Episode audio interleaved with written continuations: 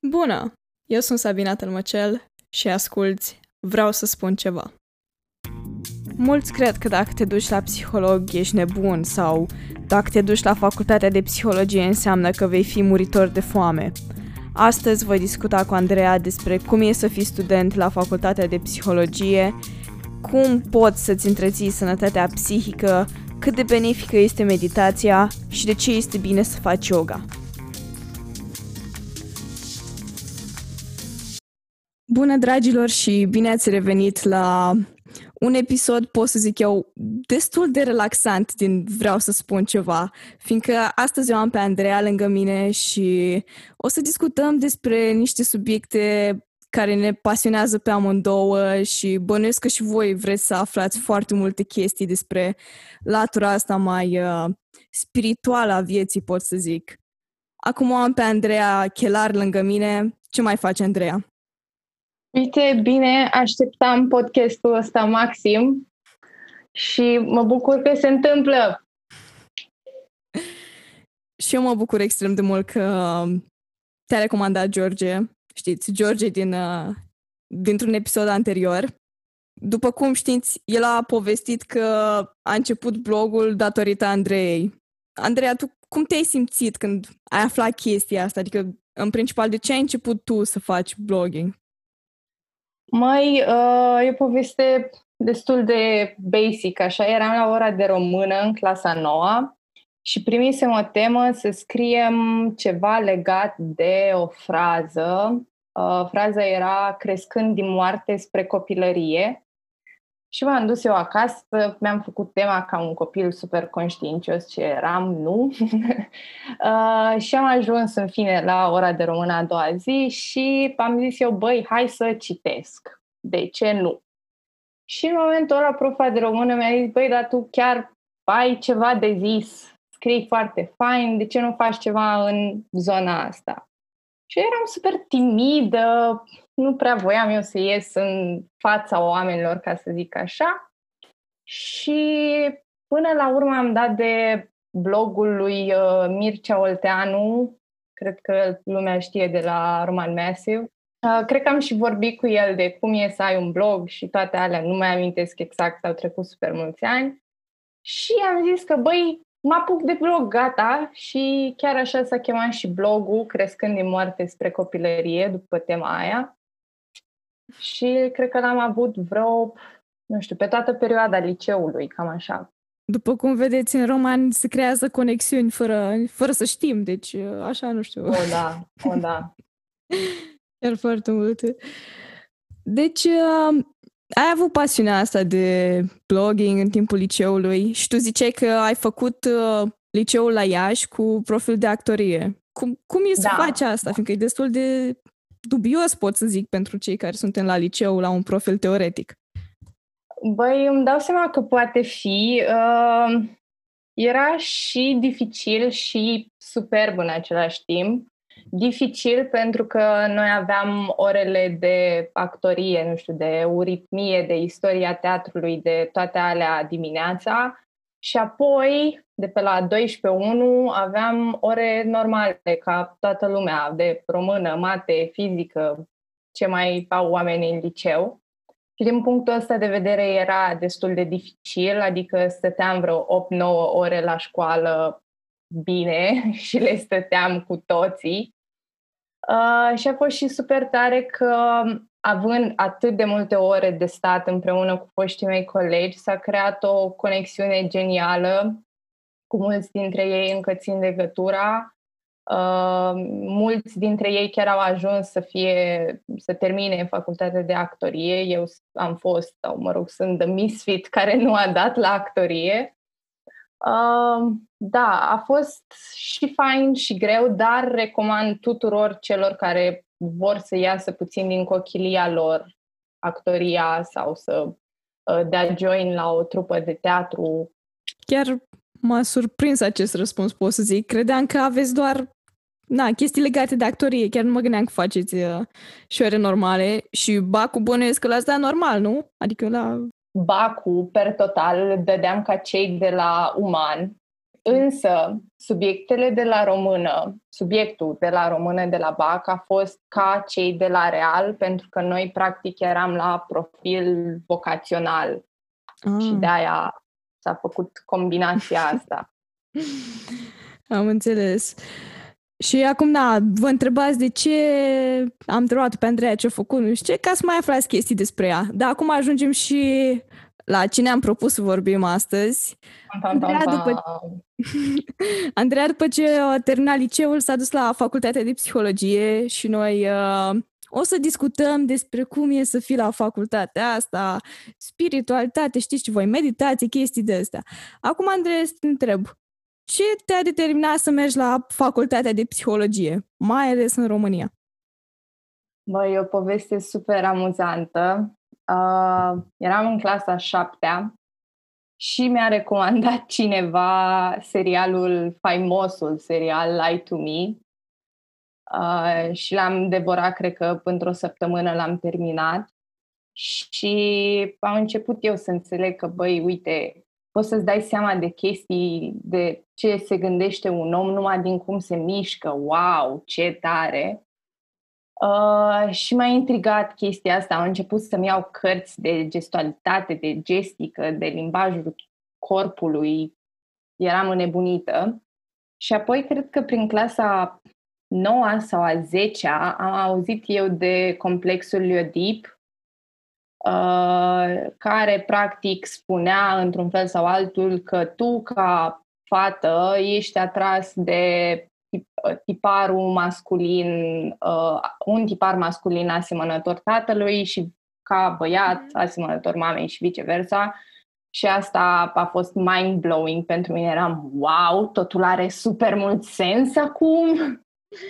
Și din punctul ăla am început să fiu și mai interesată de niște concepte mai psihanalitice și de acolo am zis că, băi, cred că psihologia e pentru mine. Îmi plăcea foarte mult și de mică, de super mică, eram copilul ăla care întreba de ce. Copilul ăla super enervant care zicea de ce. Da, mergem acolo, de ce? Da, hai să mănânci, de ce? Astfel încât am încercat să-mi răspund la de ce-uri Uh, și pentru a mă cunoaște pe mine, dar am avut și o afinitate înspre, și am o afinitate înspre a, a ajuta oamenii și le-am îmbinat frumos și armonios, zic eu. După ce ai terminat liceu, ai dat bacul și în ce constă admiterea acolo? Ai ceva, vreun examen sau ceva de genul ăsta? Mm, din păcate, uh, eu am dat la Iași, la Universitatea Alexandru Ioan Cuza. Uh, nu a fost examen, admiterea era pe bază de dosar, cred că încă mai este, nu știu, din 2016 nu cred că s-au schimbat foarte multe. Și zic din păcate pentru că am avut colegi care, la care am auzit că e, am intrat și eu aici, că na, era doar pe bază de dosar și a fost super easy. Ceea ce, na, e drăguț până când ajungi în anul 3 și vezi că unii colegi nu știu să scrie nici măcar Freud, corect? și te cam apucă frustrările. Da, într-adevăr, putem să zicem că e nu, un fel de problemă în România faza asta cu dosarul, fiindcă zici că, a, uite, mă duc și eu acolo că am medie, da, eu sunt pe altă planetă, știi, spărarea cu subiectul. Uite, să știi că în alte orașe, cum e Clujul și Bucureștiul, doar de asta știu, uh, au admitere uh, și, din câte am înțeles, cel puțin la Cluj e o admitere destul de grea, ceea ce mi se pare foarte fair și pentru tine ca student și pentru profesor că, na, îți poate preda la un anumit nivel. Ok, ai intrat la facultate și cum, cum te cur cursurile acolo? Nu știu, e așa cum te așteptai să fie? Uh, sincer, îmi pare rău pentru ce o să zic, adică nu îmi pare rău că asta e părerea mea, dar nu e deloc cum așteptam. În viziunea mea, ajungeam la facultate și puteam vorbi de filozofie și psihologie cu colegii mei și să ne împărțim păreri în pauze și chestii din astea, nu s-a întâmplat deloc. Uh, am dat de, ți-am zis, oameni care nu știau să scrie Freud, oameni care îmi explicau mie niște concepte neștiind să scrie și nu mă refer la profesori aici, încă n-am ajuns la profesori, mă refer la colegi, strict la colegi. Uh, dar asta cred că ține doar de Iași. Uh, în materie de profesori, am dat de profesori absolut geniali. Uh, am dat de o profesoară de statistică. Eu venind de la, cum am mai zis, un profil uh, uman, de la actorie, în care nu dădusem de prea multă matematică, să ajung să fac statistică a fost un boom major. M-am speriat când am auzit că eu trebuie să fac statistică și să înțeleg ce se întâmplă acolo. Și am avut-o pe profesoara asta, uh, Simona, uh, o profă super genială, uh, care chiar m-a ajutat și mi-a explicat și m-a făcut să înțeleg niște concepte foarte grele pentru mine. Am dat și de profesori super închiși la minte. Uh, chiar îmi povestea cineva, tot o tipă care a terminat, că îi spusese unui profesor, știți, eu sunt mai anxioasă, nu pot să vorbesc în public neapărat sau nu pot să mă exprim cum mi-aș dori în public și el a zis, păi, na, te faci psiholog până la urmă, ce rost mai are? Tu n-ai să poți vorbi cu pacientul tău în timp ce ea tremura. Adică am dat și de oameni din ăștia, am dat și de oameni superbi, trebuie să fie un echilibru și în facultatea aia. Vreau să întreb, adică, adică cred că ascultătorii noștri și amintesc din episodul cu Vlad, cum ne-a povestit că este la UNEATC, acolo efectiv totul este practică, practică și mai practică. Aici este foarte multă teorie sau aveți și sesiuni de practică? Super multă teorie, super multă teorie, as in 99% teorie. Uh, treb- teoretic, noi am avut practică în facultate ca și curs, dar uh, noi trebuia să ne ocupăm de asta, în sensul în care uh, la un moment dat trebuia să alegem ori te duci tu la un psiholog, ți-l găsești, ți-l cauți, un psihoterapeut, ce vrei tu și faci practică cu el, ori dacă nu, faci o bază de date, ceva statistic, ni le dai și aia e. Facultatea nu ne-a oferit nouă chestia asta, generației mele cel puțin. Uh, în schimb, am avut un curs mai practic, să-i spun, consiliere se chema, în care efectiv ne consiliam noi pe noi, pe baza unor indicații și el a fost singurul lucru mai practic.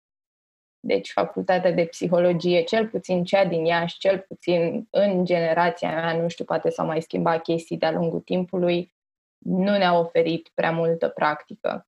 Că ziceai de cursuri, ce anume studiați acolo? Adică, na, sunt destule laturi ale acestei, uh, ale, ale acestui domeniu. Din punctul ăsta de vedere, chiar am studiat super multe laturi, super multe nișe, de la uh, psihologia mediului, spre exemplu, psihologie socială, uh, consiliere, uh, psihoterapie uh, și consiliere, uh, psihanaliză. Am avut super neuro, neuropsihologie, a fost un uh, opțional. Am avut destul de multe nișe, ca să spun așa. Uite, psihologia muncii s-a pus uh, accent pe chestia asta în facultate. Nișe au fost chiar, chiar au fost, ni s-au prezentat toate nișele de actualitate în România, cel puțin, în facultate. Și, adică, acum ai zis că ai terminat facultatea și da. Crezi că se merită să faci această facultate? Cel puțin la Iași, că acum vorbim de Iași. Uh, se merită dacă doar asta îți este posibilitatea, nu știu, din punct de vedere financiar, psihic, poate ți-e mai ușor să fii aproape de casă, nu știu, dar nu o recomand. Personal, dacă cineva mă, mă întreabă și au fost oameni care m-au întrebat, băi, se merită la Iași, în general, nu numai pe psihologie, aș spune nu, pentru că nu sunt foarte multe oportunități, doar dacă te duci pe IT, să zicem. Da. Voiam să te întreb, facultatea ți asigură o oarecare siguranță că vei fi angajat după terminarea ei? nu, nu deloc. Um, să mă gândesc. Nu știu, eu am fost și puțin privilegiată în sensul ăsta că nu am fost nevoită să mă angajez uh, nici din timpul facultății, nici după, dar uh, facultatea, strict facultatea, nu îți oferă nimic. Am colegi, în schimb, care au reușit să se angajeze undeva pe HR, pe, pe resurse umane, dar mai mult de atât, mai, mult, mai multe joburi în psihologie până îți termin toate studiile necesare, eu nu am auzit. Sau cu copii. Poți să mai faci uh, shadow, să fii shadow la un copil cu dizabilități. Știu că mai e posibil asta. Dar, de asemenea, nu ți este oferit de facultate. Nu că întrebam, fiindcă am văzut acum la... Am fost prin, prin aprilie târgul ăsta de facultăți online și am văzut că în Olanda au foarte, foarte dezvoltat acest departament de psihologie, neuroștiințe, toate nebunile. În fine, acolo arătau la majoritate, era un top, nu știu cât, un top 50 în Europa, așa. Arătau că probabilitatea să fie angajat e de vreo 80 ceva la sută după ce termin facultatea. Gen, am și văzut că au cumva structurat în așa fel încât din anul 3 deja te bagă în practică, Super. în chestii, da, nu știu. E o nebunie acolo. da. Uh, eu mi-am dorit, uh, inițial voiam să plec uh, la bachelor, la licență în, la licență, să fac studiile de licență în Londra, dar nu a fost să fie nici la ora actuală, nu-mi dau seama cum de nu am mai ajuns, că eu aveam toate actele necesare, tot, și nu s-a întâmplat. La fel și la master, voiam să aplic, am elțul luat, am toate alea și, mă rog, a venit corona și am zis că stai puțin. Uh, într-adevăr, în afară e mult mai ofertantă piața muncii pentru psihologie. Uh, facultățile nici nu mai zic, sunt la un alt nivel. Ce învățăm noi, mie mi se pare că e de prin 1990. Ce fac ei e na, de actualitate. Acum că ai terminat facultatea și te-ai apucat de master, o să continui tot pe acest drum în viitor? Eu așa sper, adică ți-am zis, ăsta a fost planul meu de mică. Uh, mi-aș dori să uh, termin masterul ăsta de psihoterapie și hipnoză și ulterior să-mi fac formarea ca ulterior din nou să ajung să am cabinetul meu, dar în foarte mult timp uh, se va întâmpla asta pentru că sunt foarte mulți pași de făcut în sensul ăsta. Uh, da, în, în principiu ăsta ar fi planul, însă sunt deschisă la orice alte opțiuni. Niciodată nu mi-a plăcut să fiu chisată doar pe o o linie și să am ochi de cal. Asta era vorba, da. Mm-hmm. Acum mi-a venit în minte o întrebare. Deci, până la urmă ai zis că vrei să-ți faci cabinetul tău, dar cred că după cum ai văzut, populația României nu este așa de uh, familiarizată cu cu faptul de a te duce la un psiholog. Nu știu, de obicei oamenii cred că ești nebun dacă te duci la psiholog. Și mi se pare chiar o, chiar o tâmpenie. Într-adevăr, uh, am observat chestia asta chiar și printre, nu știu, părinții prietenilor, că cum adică mergi la psiholog, dar ce ai nebunit? și mă uitam la eram, nu, nu înseamnă că ești nebun, ăla e psihiatru și nu te duci la el neapărat dacă ești nebun, dar asta e o altă discuție. Um, să spunem, piața sau pacienții români, într-adevăr, sunt super reticenți, uh, dar am încredere că generațiile noastre, ale tale, că totuși e o diferență mare între noi, generațiile astea mai tinere, Uh, pot să privească mersul la psiholog sau psihoterapeut sau chiar și psihiatru ca pe o chestie bună pentru sănătatea lor mentală, nu ca pe o chestie tabu, ca pe un vai ăla a mers la psihiatru și și-a luat pastile, e nebun, ci doar nu are grijă de sănătatea lui mentală pentru că asta are el nevoie în momentul ăla. Uh, în schimb, uite, am fost plăcut surprinsă, vorbeam cu bunicul meu uh, despre același lucru, despre câtă încredere am eu în faptul că o să-mi vină pacient sau nu. Și l-am întrebat pe el, bun, dar tu te-ai duce dacă ai avea o problemă? Și a stat el și s-a gândit și mi-a zis, da, pentru că am încredere în tineret că, mă, că va duce, uh, stai cum ai, că va duce societatea într-un punct mai bun mi s-a părut superbă ideea că bătrânii au într-adevăr încredere în noi. Da, chiar, chiar ceva foarte, nu știu, așa, parcă ne bucură pe toți când auzim asta. Într-adevăr, într-adevăr. Acum că v-am lămurit care e faza cu facultatea de psihologie din România, în special în Iași, o să luăm o mică pauză și după aceea o să vorbim despre spiritualitate. Așa că ne vedem după pauză. Dacă vrei să afli mai multe despre psihologie și spiritualitate, poți să o urmărești pe Andreea pe Instagram, pe contul Andreea CH.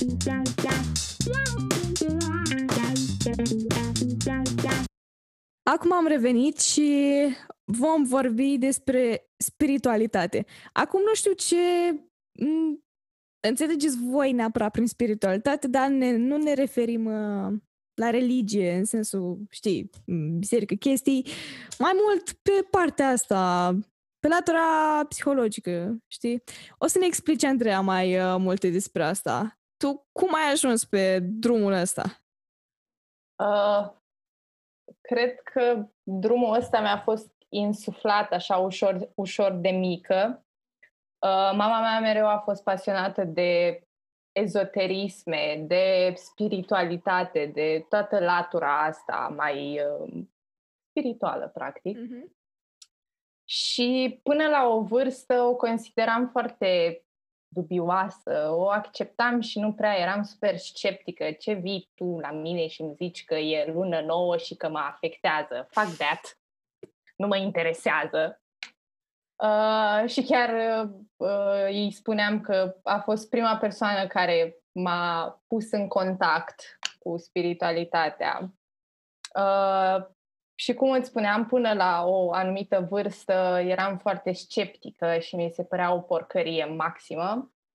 Dar la un anumit moment în viața mea, să spunem, am uh, început să fac uh, niște atacuri de panică, foarte dese, să fac uh, o formă de agorafobie, agorafobie fiind uh, incapacitatea de a ieși din casă sau în locuri publice, uh,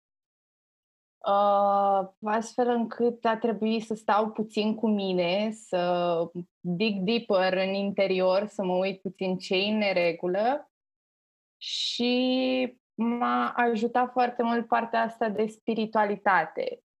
Și ca să intru și mai deep în ce înseamnă spiritualitatea, uh, de fapt, nu să definez, nu să definez ce înseamnă spiritualitatea, că mi-e foarte greu. Uh, pe mine m-a ajutat să înțeleg conceptul de mindfulness. Uh, mindfulness uh, e un termen foarte mainstream la ora actuală.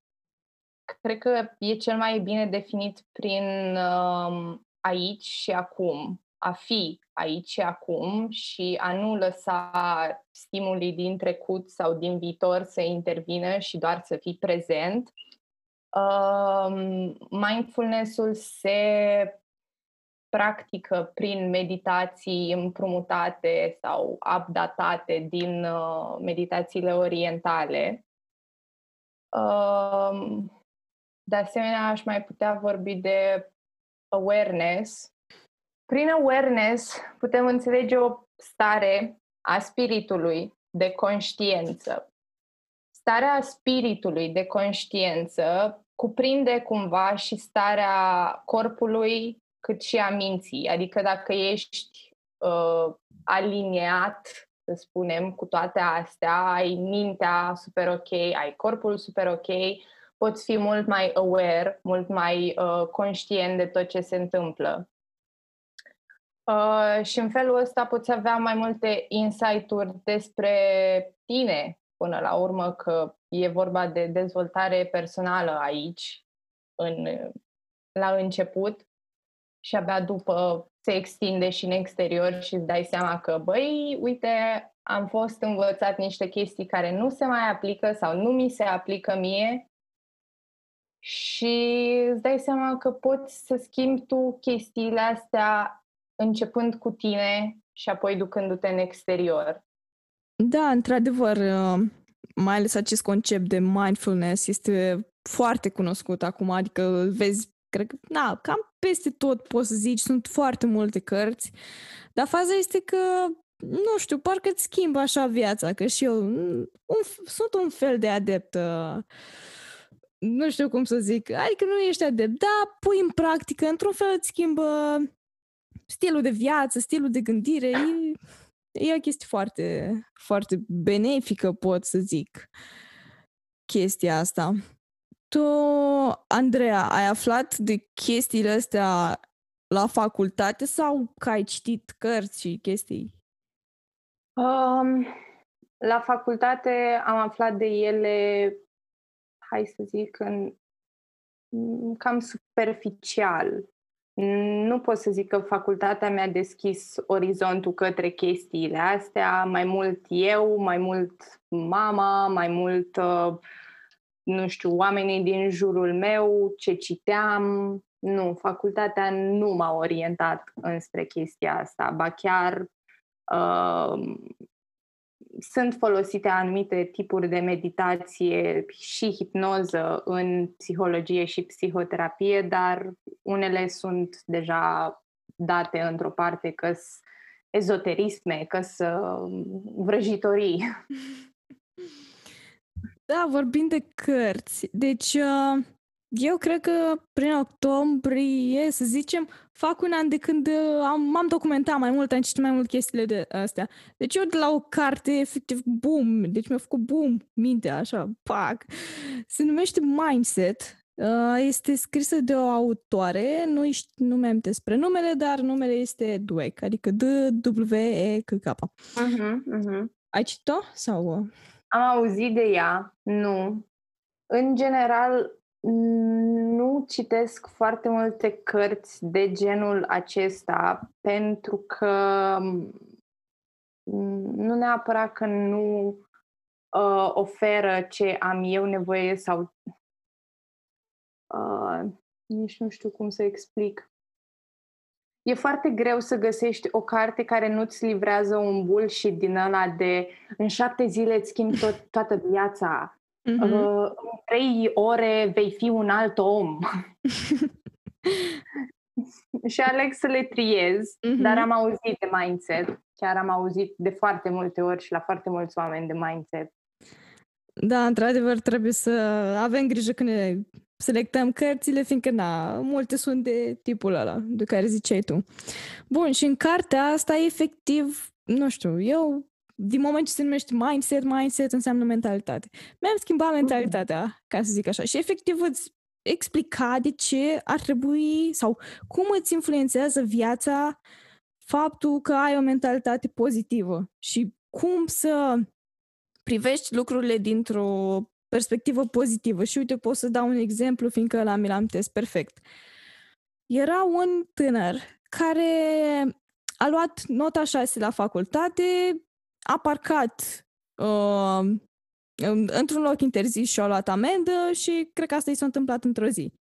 Dacă ai avea, dacă ai privit dintr-un punct de vedere negativ, ai zice, băi, mamă, ce prost sunt, că am luat șase, am mai luat și amendă că am parcat nu știu unde, Dar dacă te-ai gândit mai bine și ai zice, ok, am luat șase, am șansa acum să văd unde am greșit, ce pot să unde pot să lucrez mai mult ca să reușesc după aceea și la faza cu mașina că bă, poate ar trebui și eu să fiu atent să parchez unde trebuie.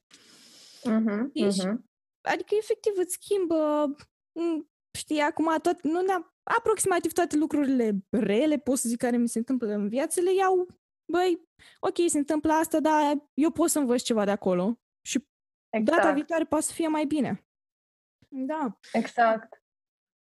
Cred că foarte multe din um, practicile spirituale sau chiar și psihologice și tot ce uh, reprezintă psihologia uh, ne ajută să avem o perspectivă mai benefică nouă.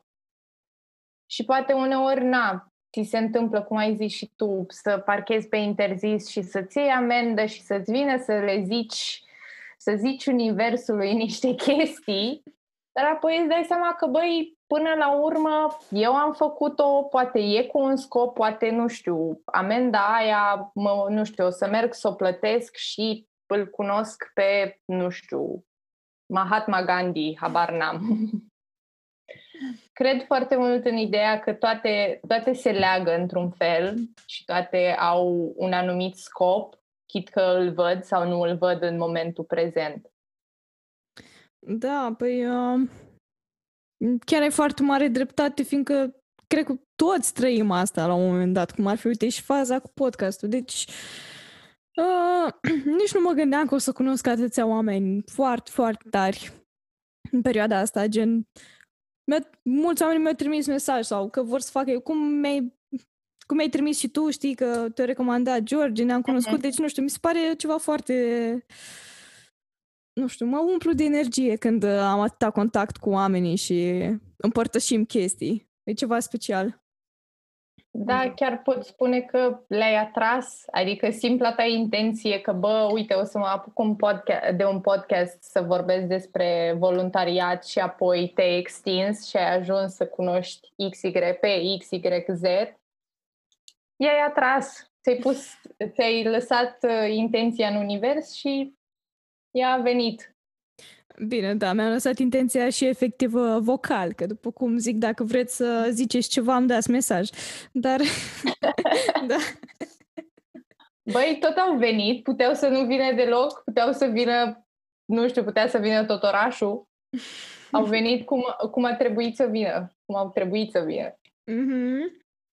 Ai zis de meditație și yoga, deci multă lume consideră practicile astea, nu știu, niște uh, ceva satanist, uh, că lucrăm cu spiritele, în fine, chestii dubioase.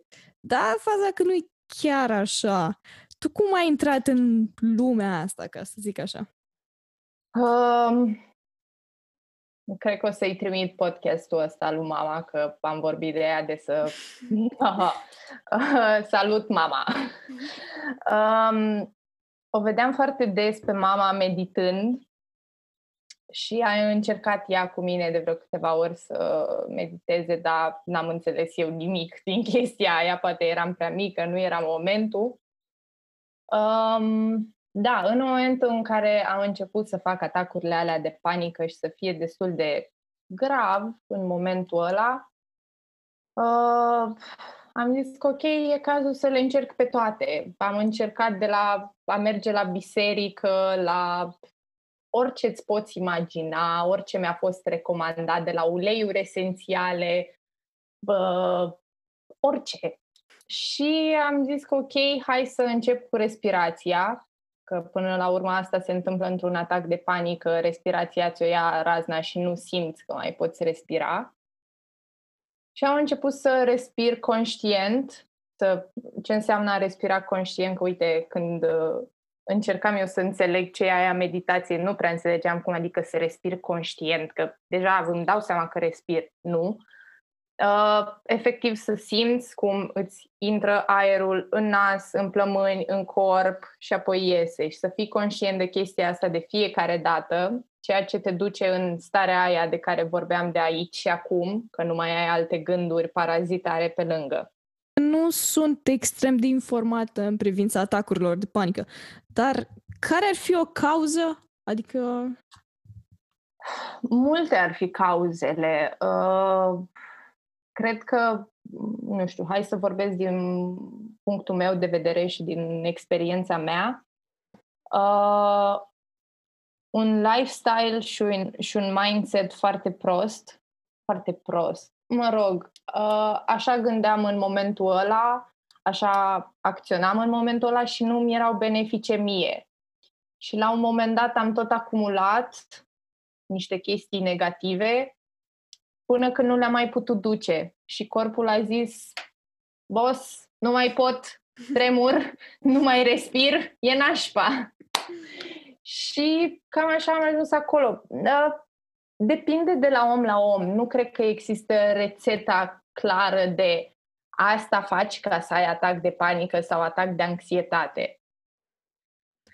Și ai zis că se manifestă prin uh, întreruperea respirației și chestii de astea? Da, uh, uite, ca să fac și o clarificare între două chestii. Atacul de panică, simți că nu mai poți respira, simți că poți muri oricând, uh, inima îți bate foarte tare. În schimb, durează, hai să zic, până la o oră maxim, dar cred că exagerez când spun o oră. În schimb, există și atacul de anxietate. Uh, ăsta are un build-up pe mai mult timp, adică poate începe azi și să se termine mâine și constă într-o frică constantă de nimic, ai doar sentimentul ăla de frică în corp bine înmagazinat. Uh, tremuri, um, da, cam, cam astea ar fi, nu mai vin în cap alte simptome. Dar este o diferență clară, mai ales temporală, între atac de anxietate și atac de panică. Chiar, chiar mă întrebam uh, care e diferența, fiindcă na, sunt niște termeni care sunt așa mai... Uh, nu neapărat mai dificil, dar de obicei se încurcă între, da. Da, și eu m-am apucat din timpul pandemiei să meditez, fiindcă aveam nevoie de niște momente așa. Mai ales uh, înainte de culcare, fiindcă dorm mai bine. Chiar mă simt super, super bine. Adică cel puțin eu fac, uh, fiindcă am citit într-o carte, altă carte care e foarte tare, am auzit la un podcast despre neuroștiință, se numește Mindsight. Este scrisă de Daniel Siegel, este Mm-hmm. Nu mai știu, parcă e de la Harvard omul ăsta, dar e un cercetător și foarte, foarte tare. Efectiv, uh, e meditație cu scanarea corpului, bănuiesc că ai auzit de asta. Mm-hmm. Da, deci de obicei pe asta o practic, fiindcă, nu știu, mă simt mai bine și la asta cu scanarea corpului, efectiv, puteți căutați pe internet, găsești foarte ușor, îți scanezi corpul. Deci de la degetele la picioare, ridici și te duce pe, prin tot corpul. Efectiv, simți așa o o liniște și o căldură. Da, e ceva foarte tare. Și chiar ador unor. da. okay. E super bine că adormi, să știi. Mm. Da, adică parcă intru într-o transă așa și după aia când mă trezesc și îmi dau seama, a, firar. ok, acum hai să vorbim despre beneficiile meditației, fiindcă sunt chiar, chiar foarte multe. Uite, chiar înainte de uh, podcastul ăsta am zis că, băi, o să vorbesc foarte mult din experiența mea. Hai să mă uit puțin și pe niște date științifice, ca să nu zică oamenii din nou că sunt vrăjitorii. uh, și chiar m-am uitat și am găsit uh, beneficiile meditației. Uh, ar fi, în primul rând, faptul că îți reduce anxietatea, în momentul în care ai un atac de panică sau un atac de anxietate, ți-l reduce dacă nu ți-l elimină. Uh, în timp îți crește stima de sine, uh, reduce stresul atât fizic cât și cel mental și prin stres fizic mă refer la tensiunea aia pe care probabil toți am resimțit-o în corp la un anumit moment.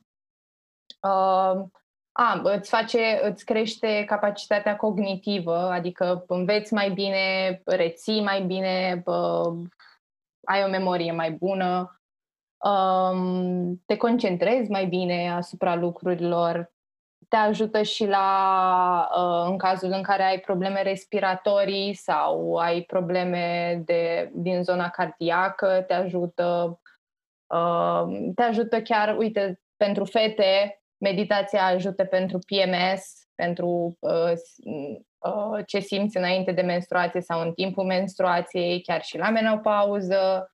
Adică sunt o grămadă de beneficii pe care le poți avea dacă, nu știu, meditezi 10 minute pe zi. Da, și chiar nu trebuie să vă descurajați deloc, fiindcă multă, adică am cunoscut multă lume care zicea, băi, nu iese nimic, nu știu ce. Păi încep cu 10 minute în fiecare zi și treptat o să-ți antrenezi creierul și o să iasă ceva chiar uh, foarte, foarte ca lumea. Da, că am mai citit și în cartea asta de care ziceam, adică el e și terapeut și efectiv vorbește despre cazuri. Și vorbea despre un băiat, cred că de vreo 16 ani, care avea niște gânduri sinucigașe, dar rău de tot, așa, știi? Și explica acolo... Stai un pic dacă găsesc ca să zic uh, exact, fiindcă nu vreau să dau date greșite. A, mi se pare foarte tare. Am văzut că ai o grămadă de semne în cartea A, aia. Da, mi se da. pare super tare. Am, am, am, am luat toate cărțile așa. Gen... Uh, a, bun. Așa. Deci am găsit. Uh, știți cum ziceam că meditația presupune concentrare și aici explică cu ce ajută concentrarea, adică ce se întâmplă în creier când uh, ne concentrăm atenția asupra ceva. O să citesc de aici ca să fiu exactă. Deci, acum zice experiența. Prin experiență se referă ca și pot să dau experiență, adică tot încerci, încerci să te concentrezi sau să zicem, tot exersezi la chitară și la un moment dat îți iese. Faza este că, uite, cum zice, experiența activează descărcarea de impulsuri nervoase, care la rândul ei duce la producția de proteine care fac posibile noi conexiuni între neuroni, în procesul care se numește neuroplasticitate. Neuroplasticitatea este posibilă pe tot parcursul vieții, nu doar în copilărie. Pe lângă atenția concentrată, mai sunt și alți factori care îmbunătățesc neuro- neuroplasticitatea, cum ar fi exercițiile fizice, noutatea și excitarea emoțională. De asta, într-un fel, nu neapărat că mă enervează oamenii mai în vârstă care zic eu nu pot să fac asta, că nu mai sunt tânăr. Frate, poți să o faci, adică creierul nostru se poate modifica oricând și ai nașpa că păi, nu știu mulți de asta. Da. Cam, cam cred uh, cred. Cam asta înseamnă neuroplasticitate. Faptul că mm-hmm. um, creierul se poate adapta, modifica în timp, oricând. Mm-hmm. Da. Și asta cu, deci, noutatea sau expunerea noastră la idei noi și la experiențe noi încurajează dezvoltarea unor noi conexiuni între neuronii existenți și pare să stimuleze producția de mielină, teaca lipidică, ce mărește viteza transmiterii impulsurilor prin nervi. Asta dacă vă amintiți de la ora de biologie din clasa a 10. uh, uite, noutatea poate stimula chiar dezvoltarea unor noi neuroni. Descoperire exact. care a avut nevoie de mult timp pentru a fi acceptată de către comunitatea științifică. Fiindcă nouă ni se zice, bine, nu neapărat bine și la școală, acum nu mai am sigur dacă noi sau nu, că neuronii mor, gata, nu-i mai recuperezi, o idee foarte... Na, nu, nu sunt oamenii extrem de informați acum cu asta. Da, cum ți-am zis, noi învățăm după, nu știu, sistemele din 1990, pe când, hei, a apărut mm-hmm. un update, au apărut da. multe chiar. Și uite, acum vorbind de, vorbind de atenție, am găsit aici, Obiectul asupra căruia ne focalizăm atenția canalizează resursele noastre cognitive, activând în mod direct descărcarea de impulsuri nervoase în zone asociate ale creierului. Deci, cu cât? Adică, e un... Mm, nu, nu știu cum să zic dacă e un concept sau ceva de genul, dar dacă niște neuroni se descarcă în același timp, creează conexiuni între ei. Deci, nu știu dacă e concept sau așa, dar e ceva neuroștiință, știți? Da, și cu cât ne concentrăm, cu atâta se descarcă impulsuri odată și ajungem, adică într-un fel ne se dezvoltă fizic creierul, dacă putem să zicem așa. Da, da, uh-huh. da. Ideea e că oricum um, știu că spusese tu la un moment dat că unii nu reușesc să mediteze sau vai că e greu. Ideea e că um, și mie la început îmi producea foarte multă frustrare faptul că nu puteam să intru în starea aia și să fiu prezentă și apăreau gânduri parazitare și nu puteam să le scot și nu reușeam și era super frustrant. Și uh, mă adresez, nu știu, oamenilor care încearcă și nu reușesc și simt frustrarea sau se enervează sau renunță, uh, în timp vă va ajuta în sensul în care, nu știu, azi m-am apucat de meditat și tot mă gândesc la, nu știu, o problemă de-a mea. Mâine o să fac același lucru. Poate o să mă gândesc mai puțin la problema aia și o să reușesc să fiu puțin mai prezent. Și tot așa, e o chestie de exercițiu, de concentrare, de timp, fix cum ai spus și tu, de cântatul la chitară. It takes time, nimic nu apare dintr-o dată. Gata, m-am apucat de meditat și, mamă, am concentrarea de pot să învăț tot dexul. mm-hmm. Da, și dacă vreți să aflați mai multe despre neuroplasticitate și toate chestiile astea interesante, puteți să... Bine, acum am citit primul volum, acum în curs de citire al doilea volum. Primul volum se numește Creierul se transformă. Deci este efectiv neuroplasticitate pură acolo.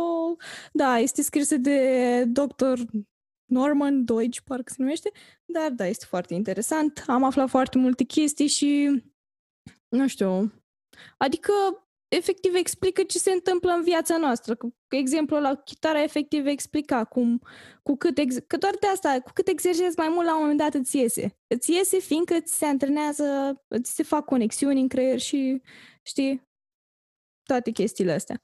Deci da, foarte interesant. Uite, dacă toți suntem la capitolul uh, hai să ne sugerăm cărți, uh, sugerez și, îți sugerez și ție și celor care o să asculte podcastul ăsta uh, Puterea prezentului a lui Eckhart Tolle okay. sau Toll uh, vorbește de uh, spiritualitate pe înțelesul tuturor, ba chiar are și un ghid, ghid de spiritualitate sau ghidul prezentului, ceva la modul se cheamă.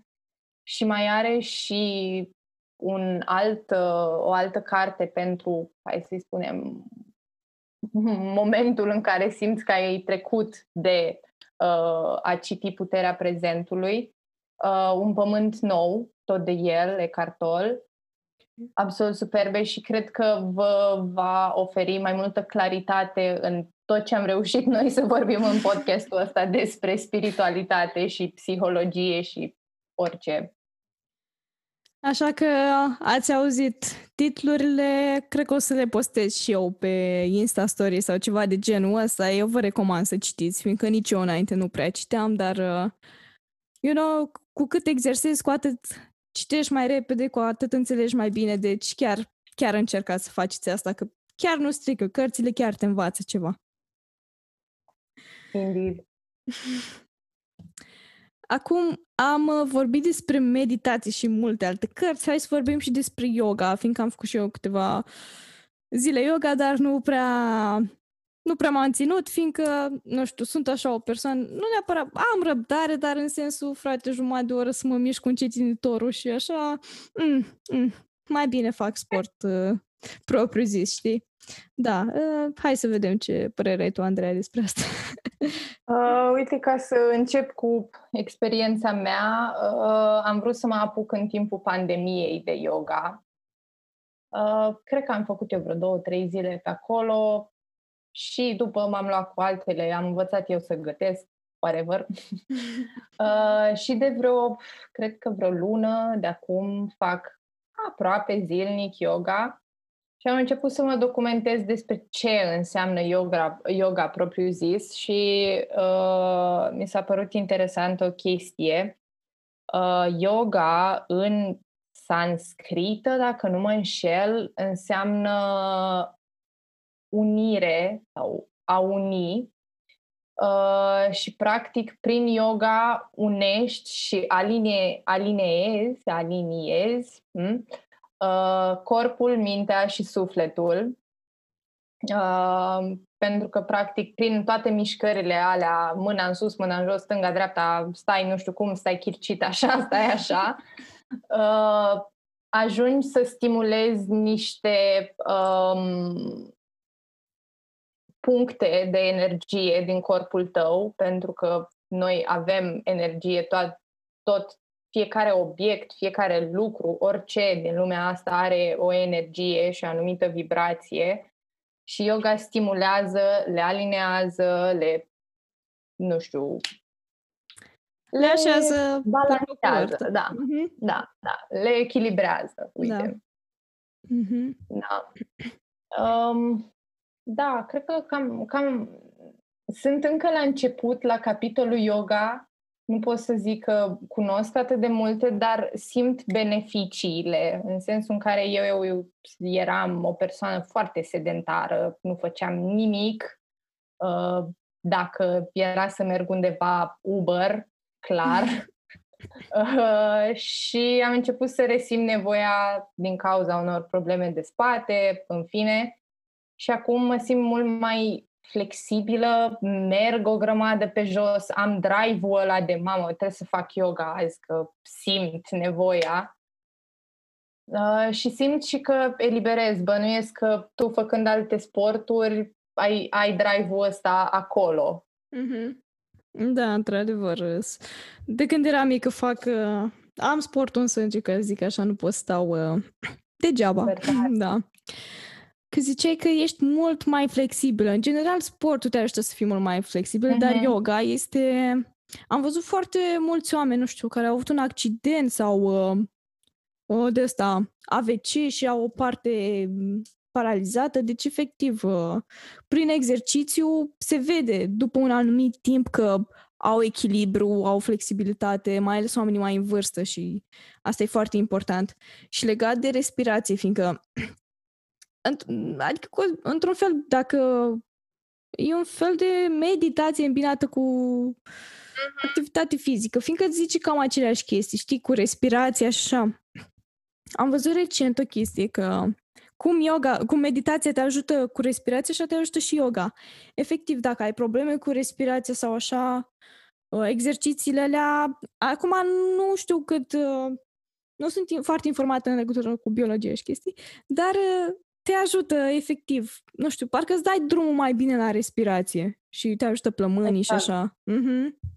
Da. Uite, chiar vorbeam cu o cunoștință care avea niște probleme destul de grave, cred, de respirație și mi-a zis că, în primul rând, au ajutat-o respirațiile alea conștiente și profunde, dar și yoga.